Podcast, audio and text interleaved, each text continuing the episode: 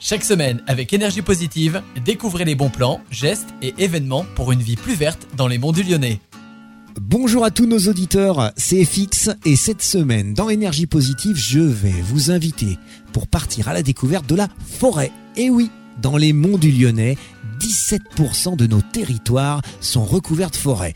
Et pourtant, je vous garantis que cette richesse n'est pas complètement exploitée.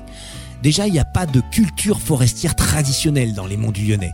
Ensuite, il y a des difficultés d'accès qui sont très importants. Et puis, il y a un morcellement des parcelles avec beaucoup, beaucoup de propriétaires de petites parcelles forestières qui fait que c'est largement inexploité. Et pourtant, pourtant, on pourrait structurer cette filière bois, ça créerait des emplois. On a déjà commencé à le faire. Depuis 2018, la communauté de communes des monts du Lyonnais s'est même engagée dans un programme d'aménagement des voies forestières avec notamment des espaces de pour dynamiser le secteur forestier. Depuis 2016, on a identifié aussi une dizaine de massifs prioritaires dans les monts du Lyonnais. Je vais vous citer simplement euh, par exemple le Châtelard à Avez, le Mont Potu à Bruyol ou à Montretier et euh, le Bois de la Lienne par exemple euh, à Saint-Martin en haut. Vous voyez qu'il y a beaucoup de forêts, il y a beaucoup de morcellement aussi et il faut se regrouper.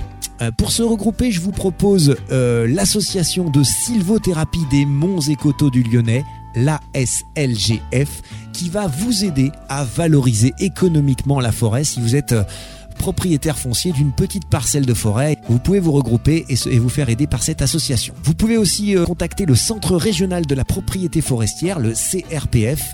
Il vous apportera des conseils techniques gratuits matière de gestion durable de votre forêt. Alors merci de nous avoir écoutés pour cette découverte de la forêt dans nos monts du Lyonnais.